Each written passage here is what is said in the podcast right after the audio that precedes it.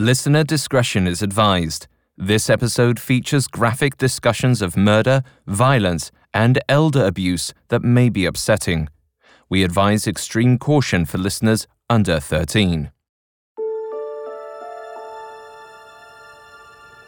Since the term was coined in the 1970s, serial killers have become something of a cultural anomaly.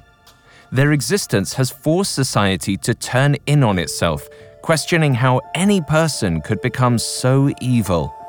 Notably, patterns of unhappy childhoods, untreated mental health conditions, and head trauma arise. Sometimes, however, the answer isn't so cut and dry, and one is left to ponder what transforms a well intentioned human into a homicidal predator.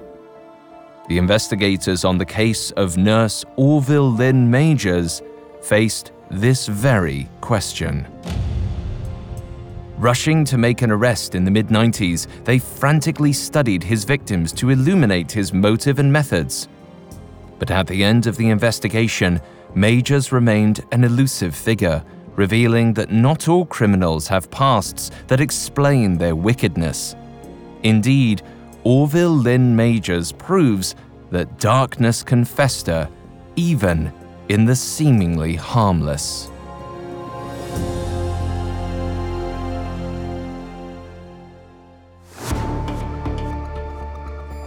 This is Medical Murders, a Spotify original from Parcast.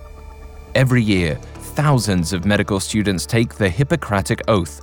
It boils down to do no harm, but a closer look reveals a phrase much more interesting I must not play at God. However, some doctors break that oath. They choose to play God with their patients, deciding who lives and who dies. Each week on Medical Murders, we'll investigate these doctors, nurses, and medical professionals. We'll explore the specifics of how medical killers operate, not just on their patients, but within their own minds, examining the psychology and neurology behind heartless medical killers. I'm Alastair Murden, and I'm joined by Dr. David Kipper, MD.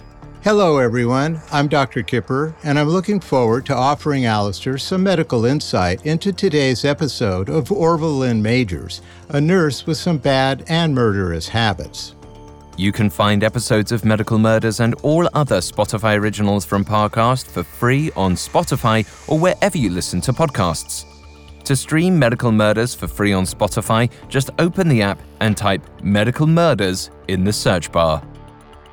This episode, we're discussing Orville Lynn Majors, an Indiana nurse who lethally injected his victims from May 1993 to March 1995.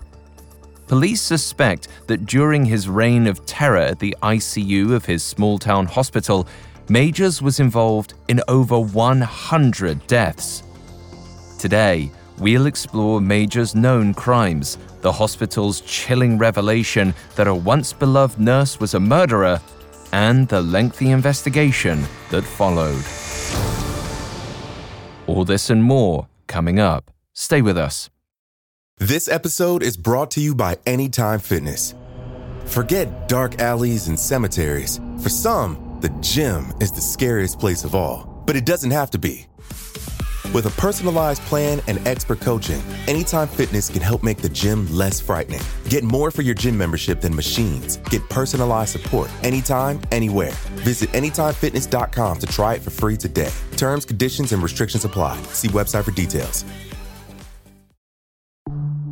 There's a new class of blockbuster drugs. Drugs like Ozempic they're changing bodies. And all of a sudden, just the weight starts falling off. Fortunes. It just got too expensive. They're just bank breakers. And industries. There was a lot of excitement, there was a lot of skepticism. The impact of these drugs from business to health is just beginning. From the journal, Trillion Dollar Shot. Find it in the journal feed wherever you get your podcasts. It feels like we're all being told to go on this diet, take that supplement. Ozempic will give you depression, but you know what'll cure that? Weed. Or you could try to balance your hormones. At Science Versus, we're like, what the f is going on? Forget the crap online and listen to Science Versus. Just the facts. Oh, and a bunch of stupid jokes. What is a ghost's favorite fruit? Blueberries. That's Science VS. New season out on Spotify soon.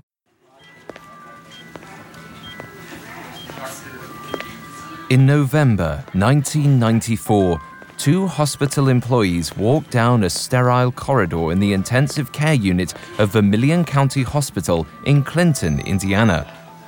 The small medical center only had four beds in its ICU, which had all been in near constant service in recent months as the patient turnover rate peaked.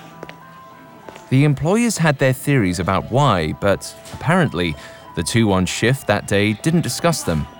Instead, they noticed that a patient's door was open and decided to check on them.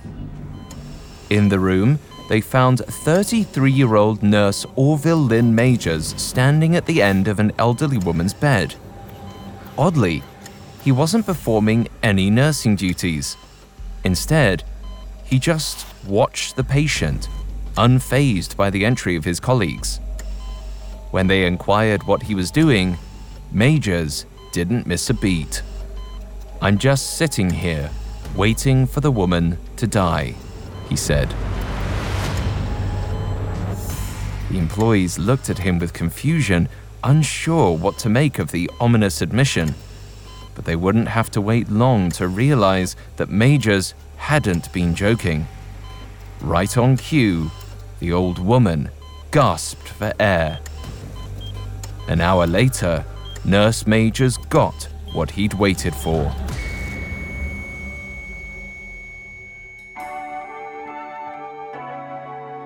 Three decades before Orville Lynn Majors became a cold hearted killer, he was a gentle Midwest boy who wouldn't hurt a fly. Or a fish at that rate. As a child, he had a strong connection with animals. As his sister Debbie later recalled, Majors once went into a pet store and saw a guppy jump out of the aquarium. Springing into action, Majors picked up the flopping creature, brought the fish's mouth to his, and attempted to perform mouth to mouth resuscitation. Cardiopulmonary resuscitation, or CPR, is an emergency medical technique performed to help oxygenated blood circulate throughout someone's body when their heartbeat or breathing has stopped. Mouth to mouth resuscitation, a component of CPR, commonly known as the kiss of life, is usually used in combination with chest compressions in order to deliver air to the lungs. While humans and fish both need oxygen to live, we have lungs and they have gills, which are basically filtration organs packed with tiny blood vessels. As fish take in water and force it through their gills, the little blood vessels within absorb oxygen and flush out carbon dioxide. It's definitely a cute story that Majors tried to save a fish with mouth to mouth CPR, but it's unfortunately a technique that doesn't work on non mammals. If this guppy did in fact survive, hopefully it wasn't too traumatized and found a loving home. Regardless of whether Majors actually rescued any animals in childhood, his gentle nature and light-heartedness were qualities others enjoyed. This secured his social standing. At Indiana's Linton Stockton High School, Majors was known as a likable guy who was always laughing and making people feel better. While it's hard to say what exactly shaped this aspect of his personality, it's possible that spending time with his grandmother made him sensitive to the needs of others. He spent much of his downtime tending to her ails, so when she died when he was still a teenager, Majors was crushed. Ultimately, this inspired him to pursue nursing.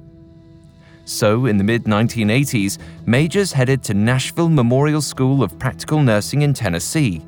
By the spring of 1989, at the age of 28, he had graduated and returned to Indiana. Majors quickly landed a job at Vermillion County Hospital, where he became a beloved member of the staff. His gentle persona worked in harmony with his sense of command and authority. He'd often explain what he was doing to patients while treating them, which put their minds at ease. Communication is an extremely important part of medical care. Patients in healthcare settings are in positions of vulnerability, and often their health issues and treatment plans aren't so straightforward. Talking through or explaining a diagnosis and treatment plan can alleviate a patient's anxiety and offer clarity and empowerment. Communication also helps establish feelings of trust and allows any potential misunderstandings about someone's condition to be discussed comfortably. This back and forth is additionally necessary when making strategic decisions if multiple therapeutic options are available for a patient's particular ailment. As a doctor, it's crucial to stay current with state of the art medical knowledge and to always familiarize yourself with a patient's unique health matters before talking with them. This leads to an unambiguous understanding, which comes across when communicating with the patient who's in need of and seeking reassurance. There's a number of ways doctors can put patients at ease and cultivate trust, but Major's open interfacing and air of expertise definitely work to his advantage. As his co workers later recalled, Majors was even confused for a doctor on several occasions because he seemed so knowledgeable when on the job. This reputation followed him even after he left the facility to pursue another opportunity as a nurse in Tennessee, but the move wasn't permanent. In 1993, around two years after he'd accepted the position in Tennessee, the 31 year old moved back to Clinton, Indiana. It wasn't hard for him to find his groove there once again. After all, he'd left behind a glowing reputation at Vermillion County Hospital. Securing a nursing job there a second time proved no challenge.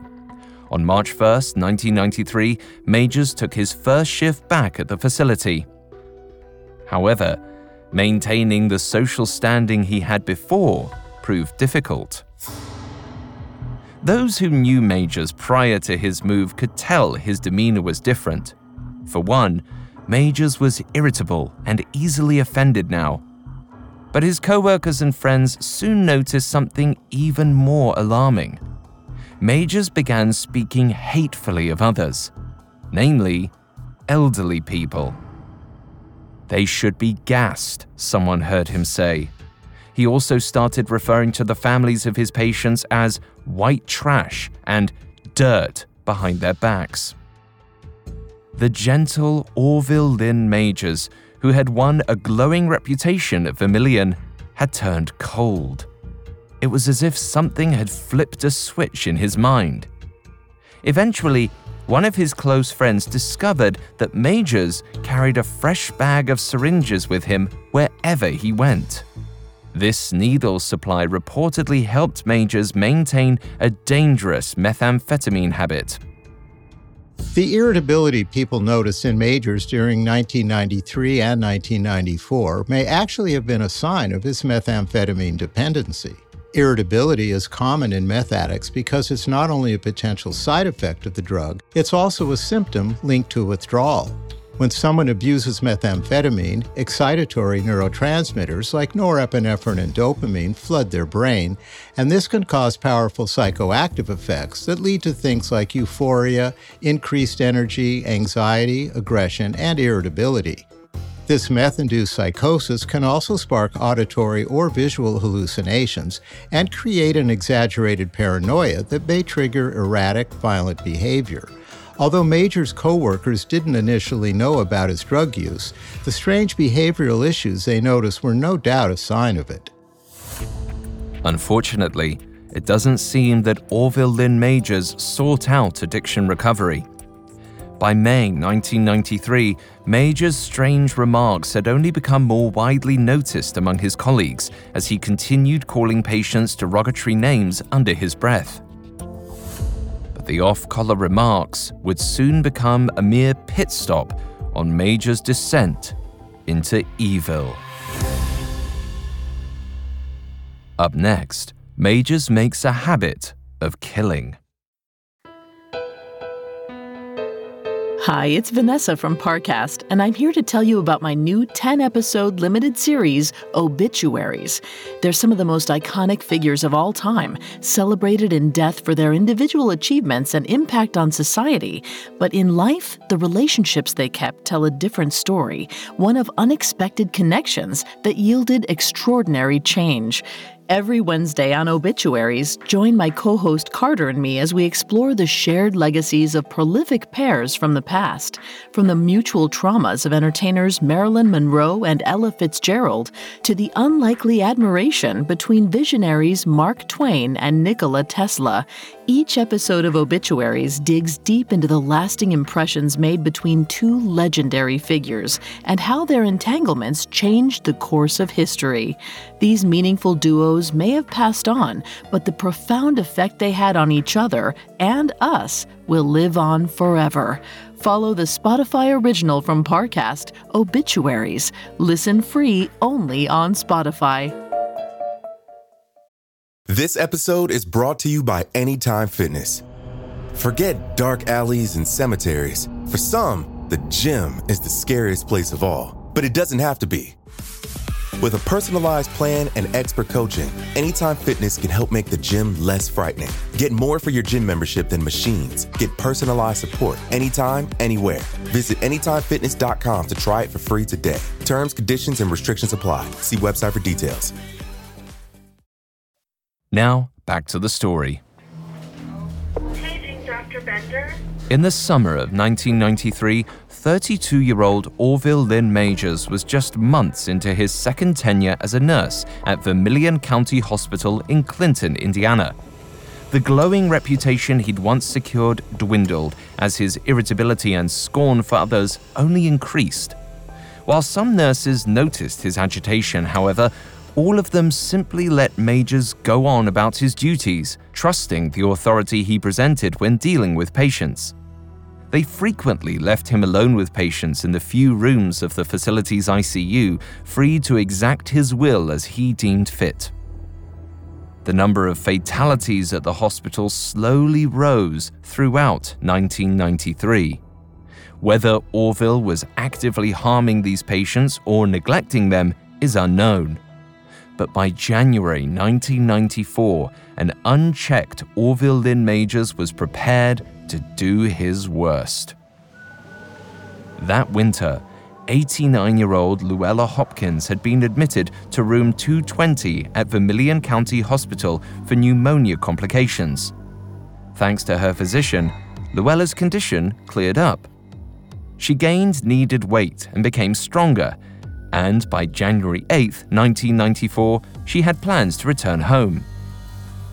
That day, Nurse Majors entered her room around 2:30 p.m., reportedly carrying a syringe.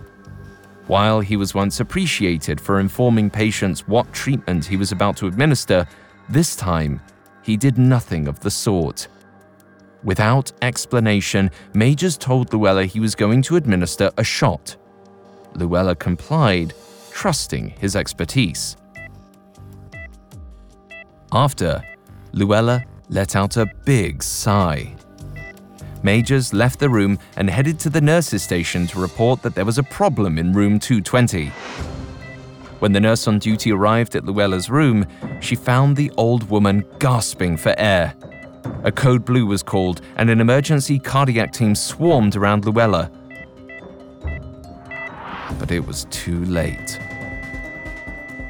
She had suffered a cardiac arrest with asystole. A more common term for asystole is a cardiac flatline, referring to the straight line on an electrocardiogram that shows when someone's heart has stopped beating. To be more specific, asystole is a lack of electrical and mechanical activity in the heart's muscle, or ventricle, and it can be caused by a deadly heart attack or arrhythmia, which we've learned is an abnormal heart rhythm. When a patient's heart is declared asystolic, their chances of survival are very low, and this depends on how long their brain's been deprived of oxygen. It usually only takes about four minutes for death to occur in this scenario, but sometimes lives can be saved with defibrillation using handheld paddles, along with stimulating medications like epinephrine. These defibrillation devices deliver electrical shocks to the heart that essentially reset the sinus node, which is a collection of cells in the heart's atrium, the upper chamber, that electrically stimulate and dictate a normal cardiac rhythm. Think of it as a naturally built in pacemaker. The desperation of the situation, combined with the patient's physical response to resuscitation, can be jarring, but this is a routine occurrence in ICU work. In my opinion, it's likely that Luella was pronounced dead shortly after her cardiac function flatlined. Luella's death was something of a mystery to the team that had provided her care. She'd seemed strong and alert the day before, and upon examination, her heart tissue appeared relatively healthy there were no indicators to account for her sudden death. Unfortunately, since Luella was 89, the medical team suspected that her passing was a surprising tragedy, likely related to age. In the months that followed, code blues became increasingly frequent at Vermillion County Hospital. While they'd risen throughout 1993, in 1994, their accelerating occurrence became hard for the medical staff not to question. One ICU nurse questioned her own ability, wondering if she was failing to adhere to some necessary practice. Naturally, her self reflection was fruitless. She couldn't find some accidental reason why so many were dying because the deaths weren't mishaps, they were murders they always seemed to follow the same pattern. First, a patient would exhibit signs of respiratory failure, followed by an erratic heartbeat and cardiac arrest. Patients experiencing respiratory failure will often simultaneously display signs of an erratic heartbeat. The fact that respiratory failure was often an initial event might have revealed clues about the nature of Vermillion's emergency. However, it's not abnormal for this to happen in people experiencing dangerous heart complications. The reason for this is because of a compensatory reaction where the heart beats harder and faster, attempting to make up for the lack of oxygen delivered to the body, especially the brain. The lack of incoming oxygen also creates problems in the heart muscle's electrical system, which we know from our earlier discussions is potentially fatal. This is the reason that ICU patients with pulmonary conditions like pneumonia are on supplemental oxygen and are at a greater risk for cardiac complications. Looking at the possible chemical culprits, it may have been that these patients were overdosed with some sort of stimulant, like epinephrine, which can cause hypoxia by narrowing blood vessels in the lung and provoking hyperventilation that collectively can result in respiratory failure from a lack of oxygen. They may have even been given methamphetamine or significant doses of benzodiazepines, which can both stop respiration. Patients could have likewise been exposed to potassium chloride, Alastair, which could cause abnormal or halted breathing, making the heart's electrical system dangerously vulnerable. Aside from everything, however, the frequency and nature of these deaths in this small ICU should have served as a clue to something else. Patients were being killed. As winter turned to spring, the deaths did not desist. Nurses remained perplexed.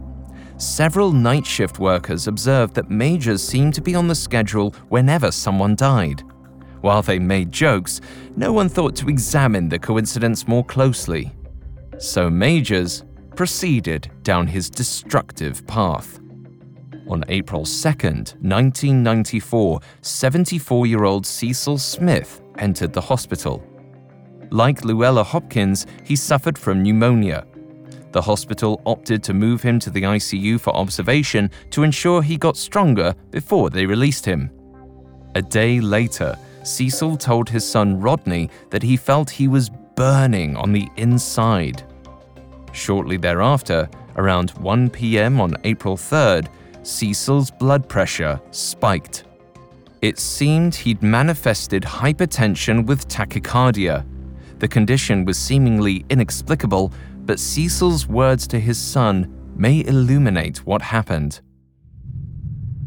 Cecil's complaint about the burning sensation he felt does suggest he was experiencing more than pneumonia at the time he died. Someone with pneumonia like Cecil is inherently more likely to suffer hypertension and tachycardia because the infection inflames the air sacs in the lungs and often fills them with fluid, thwarting the lung's ability to absorb oxygen, compromising the body's ability to get the oxygen it needs. In response to the lungs' inefficiency caused by the pneumonia, the heart beats harder and faster to compensate for this reduced level of oxygen. Whatever Cecil was given in the ICU, surely his pulmonary problems made him more vulnerable to their effects. The mystery drug, or drugs, severely spiked his blood pressure and pulse rate to a degree that would have been very discomforting. Normally, when blood pressure and pulse rate increase, the vascular system must prioritize where the circulation is needed most, leaving the rest of the system's oxygen supply compromised. The body's blood supply under these conditions diverts blood flow to vital organs like the heart, brain, and lungs, and away from the limbs, skin, and intestinal tract, which includes the esophagus, stomach, small intestines, and colon. If hypertension and tachycardia become exaggerated enough, these non vital tissues can become dangerously deprived of blood flow, which leads to intense pain, known as ischemia, and potential tissue death. Given his symptoms, it's most likely that Cecil was heavily dosed with some kind of stimulating agent, like an amphetamine or epinephrine. He really could have been given anything that created hyperexcitability in his heart's muscle, and the severity of the burning he felt definitely suggests something suspicious. As Cecil turned for the worse, a Code Blue team tried to rescue him, but their efforts were futile.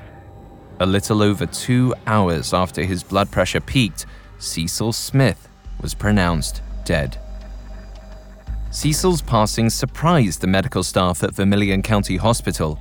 They observed the death as an inexplicable tragedy that no one could have predicted. Still, nothing was done to investigate the strange occurrence. Without missing a beat, Majors leapt to his next victim, 80 year old Dorothea Hixon. The woman appeared to be experiencing a buildup of fluid in her lungs. She was admitted to the ER for observation and hooked up to an IV. Her doctor, who had treated her for this same condition before, considered her to be stable at the time. So when she entered the ICU for further monitoring on April 23, 1994, her two daughters didn't perceive it as more than a routine occurrence. Just minutes into his shift that day, Majors walked into Dorothea's room. The woman's family members calmed. They'd come to know Majors. He'd shown their mother a great deal of compassion during prior visits, and this time seemed to be no exception. In reality, however, Majors had likely strengthened his bond with the patient and her loved ones for the deepened satisfaction of watching them grieve once she passed. That day, with Dorothea's children at the foot of her bed, Majors injected her IV. He didn't bother explaining what he was doing. Instead, he kissed Dorothea's forehead and brushed her hair back. It's all right, Pumpkin, he said. Dorothea's eyes rolled to the back of her head.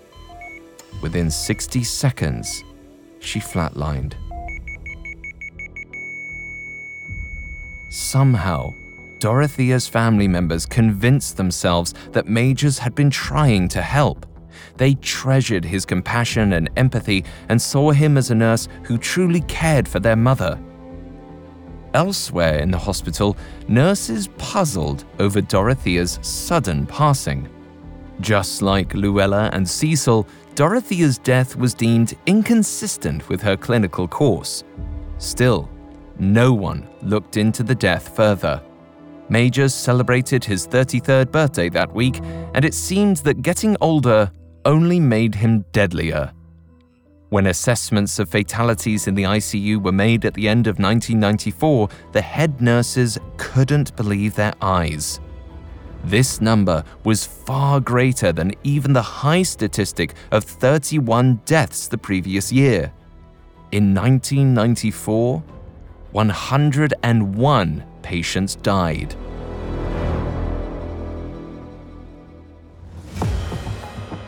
Other staff at the facility certainly had their reservations about Majors by this point, but no one had made a concerted effort to investigate him.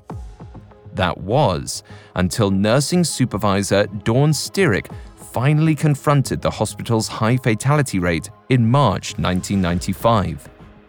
Thinking this may have been the result of miscommunication of nurses between shifts, Steerick pulled employee time cards.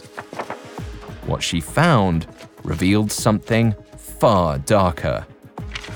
Of the 147 patient deaths between May 1993 and March 1995, Nurse Majors had been working during 130 of them. With this revelation, Steerick had no choice but to begin the process of calling in the authorities. She contacted the hospital's administrator, who notified its attorney. The lawyers then got in touch with the Indiana State Police Department. They assigned Detective Frank Turchi to the case. In March 1995, members of medical management met with him to review the ominous findings. The consistencies present in Steerick's datasets were enough to warrant an external investigation, but the police would need time before they had enough information to issue subpoenas. In the meantime, Vermillion County Hospital suspended Majors. If findings confirmed what Steerick's assessment had revealed, he was in for far worse than that. Still, Major's victims had all been buried. Any hope for building a case was reliant on files that very well could have been altered. The road ahead wouldn't be easy. Up next, investigators rushed to find Orville Major's MO. Now, back to the story. In March 1995, Vermillion County Hospital made a chilling discovery about one of their staff members. 33 year old nurse Orville Lynn Majors seemed to be involved in the majority of hospital deaths that had occurred since his renewed employment in 1993. One look at Steerick's internal reports provided Detective Frank Turchi all he needed to understand the sheer magnitude of the case. If Steerick was right, Majors had been involved in over 100 medical murders. However, nothing could be proven until Detective Turchi got his hands on hospital files, which the hospital was unable to release without a court ordered subpoena. So, Turchi got to work examining what may have catalyzed Major's killing spree. He hired a psychologist and inquired about what behaviors a serial killer in a hospital setting would exhibit. Unsurprisingly, the personality described was deeply controlling and egotistical, which reflected the traits Major's co workers reported. Not only did Majors frequently act above patients and their family members, but he also upheld that air of authority that was once appreciated. By playing up his knowledge, he kept others from questioning his actions. As police interviewed Major's colleagues, they realized that Nurse Majors even acted as a doctor on multiple occasions. This was certainly a red flag that could help them hit Majors with a criminal charge, but before acting on it, Turchi decided it was time to question Majors himself. When approached, however, Majors offered no answers. In fact, he'd already hired an attorney. This rang suspicious to Detective Turchi. Turchi relayed the news to Vermillion County Hospital in the hopes that Major's actions to protect himself would convince them to surrender files. Once again, the facility withheld them. While it may seem like the facility was trying to protect majors, in actuality, they were abiding by the law in refusing to supply patient files. Patients are protected by the Health Insurance Portability and Accountability Act, or HIPAA, which is a 1996 statute dictating that the privacy and protection of personal health information be guaranteed by federal law. Doctors and hospitals are only allowed to break privacy rules outlined by HIPAA, mandated by criminal investigations, malpractice concerns, and substantiated threats to patient safety. Ultimately, the detectives on Major's case would be unable to obtain the information they needed just by asking for it. They'd have to come with something considerably damning.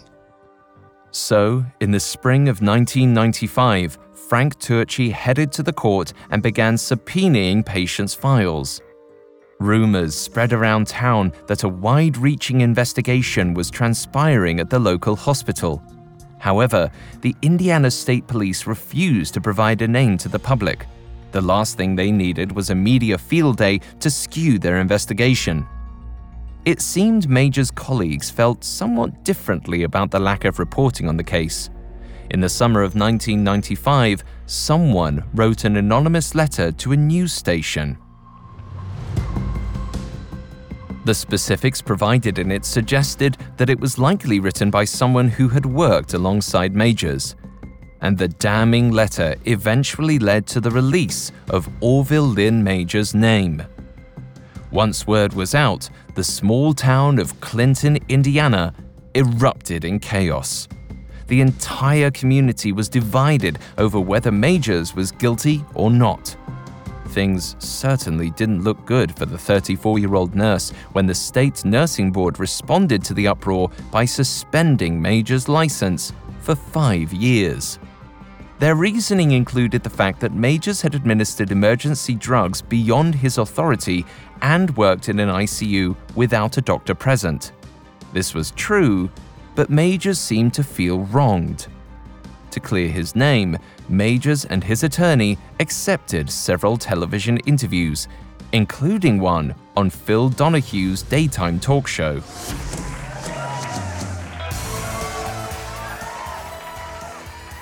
It's likely that Major's legal representation recommended he try to sway the public by playing the victim.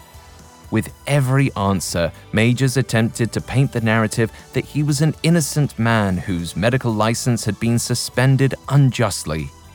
According to Majors, he was being used as a scapegoat for the failings of Vermillion County Hospital.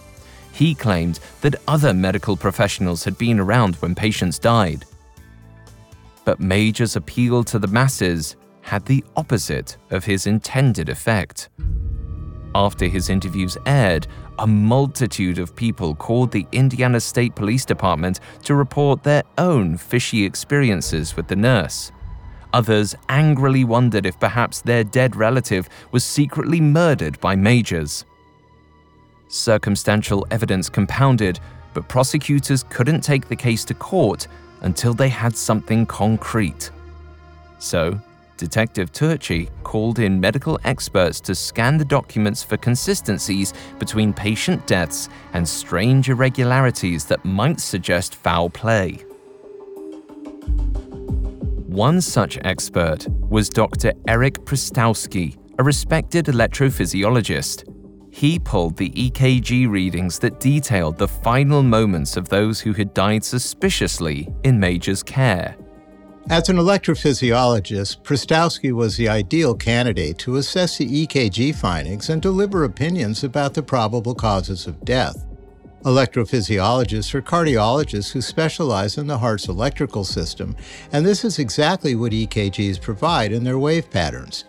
Prystowsky would have been able to notice distinct and subtle changes in these linear peaks and valleys on an EKG and could have determined if there were blood vessel events causing heart attacks or electrical problems resulting in arrhythmias.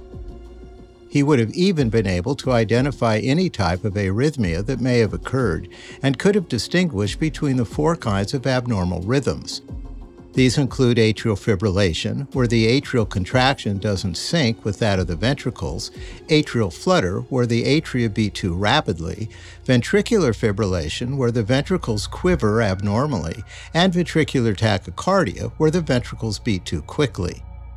Electrophysiologists are also versed in the pharmacological aspect of treating electrical heart conditions and are trained in performing procedures like cardiac ablation, which involves highly selective scarring of the heart's tissue to block these abnormal electrical activities. After careful analysis, Dr. Eric Prystowsky made a shocking discovery. Many of the patient's EKG readings showed a distinct widening pattern. Prystowsky reasoned that this pattern was associated with one of three things 1. A massive heart attack. 2. A clot to the lung. Or 3. An injection of potassium chloride. This revelation pushed the investigation forward in a major way. According to Prystowsky, the victims Majors killed didn't seem to have existing blood clots or other underlying conditions that would have led to the type of severe cardiac event he was looking for. If authorities were able to prove that, then they'd be able to state with certainty that those patients with abnormal EKG readings were killed by an injection of potassium chloride. So, in September 1995, the Indiana State Police began exhuming 15 bodies to test them. Just as Prystowsky suspected, the autopsies of the victims' bodies didn't reveal findings that would suggest a natural death. However, traces of potassium were found in multiple suspected victims, allowing Turchi to formally conclude that Majors had killed them with potassium chloride. But the investigation wasn't over just yet. They still had to connect Majors to the murder weapon, potassium chloride. This would require a closer look at Major's home life and belongings. Frank Turchi began by bringing Orville Major's roommate in for questioning. During a polygraph test, the man struggled to answer the question Do you have any suspicion that Majors could be killing patients at the hospital? This hesitation was enough for police to secure a search warrant of Major's home. What they found when they arrived at the property confirmed their existing suspicions. In the garage, empty vials of potassium chloride lay on the floor in a box. These should have never left the hospital. There were also a number of syringes, needles, and epinephrine containers, the latter of which suggests that Majors used more than just potassium chloride to kill. Detective Frank Turchi needed nothing more to build his case. With the findings from Major's home, authorities were finally able to arrest Orville Lynn Majors on December 29, 1997. 33 months of investigation and $1.6 million had finally paid off. The captured criminal smiled as he was forced into a cop car his air of authority and self importance still potent as ever. Locked behind bars in the months that led to his trial in the fall of 1999, Majors maintained his innocence and attempted to work on a defense that would exonerate him. When the court proceedings finally came, however, the testimony from 79 witnesses, 23 of which were doctors, told the jury all they needed to know. Sickened relatives recounted the grief of losing their loved ones, and Major's former colleagues testified about the awful things he'd often said about them. But the most damning evidence were the electric cardiograms brought in by Dr. Prystowsky. It simply didn't make sense that so many patients had died with such similarly unusual heart conditions. After five weeks of trial proceedings, the jury finally deliberated. They convened for three and a half days before finally arriving at a verdict guilty. On October 18, 1999, 38 year old Orville Lynn Majors was convicted on six counts of murder and subsequently sentenced to 360 years in jail. Though he was suspected to have killed over 100 victims, the sentencing accounted for those crimes that were provable. In the years that followed, the surviving kin of about 80 patients who died under Major's care sought damages from Vermillion County Hospital. The facility paid an $80,000 fine for negligence and code violation and was rebranded under the name West Central Community Hospital. Even though the victims were elderly, the circumstances of their deaths didn't completely line up with their specific conditions. It was really helpful to have an electrophysiologist's input on the case, and without medical experts like these, it can be much harder to convict a murderer. Moving forward, it's of the utmost importance that strange and suspicious behavior gets noted and reported in healthcare settings the minute it's observed. We need to learn from people like Orville Lynn Majors and the countless medical murderers that came before him that sweeping nefarious behavior under the rug has dire consequences. There's no such thing as an appropriate level of shiftiness in hospital facilities. The stakes are too high. It seems like Orville's manipulative bedside manner and air of superiority fooled those around him long enough to let him get away with countless atrocities. Although it's sad that Majors got away with so many deaths before he was caught, it's nice to know that prosecutors were able to rely on science and expertise to stop such an evil force. Indeed, Major's use of potassium chloride was no mystery. But why and when Majors truly became a murderer remains somewhat murky. While his reported methamphetamine habit did alter his personality, it seems that the darker issues that led to his addiction in the first place will remain unknown. One thing we can say is that justice was final for Orville Lynn Majors. Though he tried to appeal his case to the Indiana Supreme Court in 2002, the verdict stood. If karma does exist, it came to Majors quite specifically. On September 24, 2017, at age 56, Majors died, similar to the patients he killed, of heart failure. A chilling echo of the two year murder spree he'd spent years denying.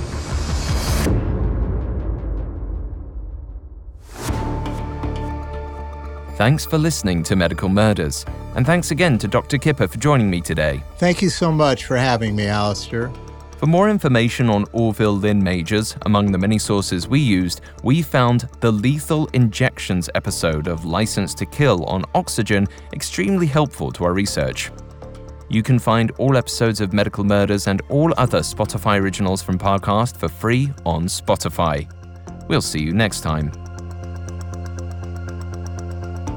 Medical Murders is a Spotify original from Parcast. It is executive produced by Max Cutler, sound designed by Trent Williamson, with production assistance by Ron Shapiro, Carly Madden, and Joshua Kern. This episode of Medical Murders was written by Lauren DeLille, with writing assistance by Maggie Admire, fact checking by Bennett Logan, and research by Chelsea Wood. Medical Murders stars Dr. David Kipper and Alastair Murden.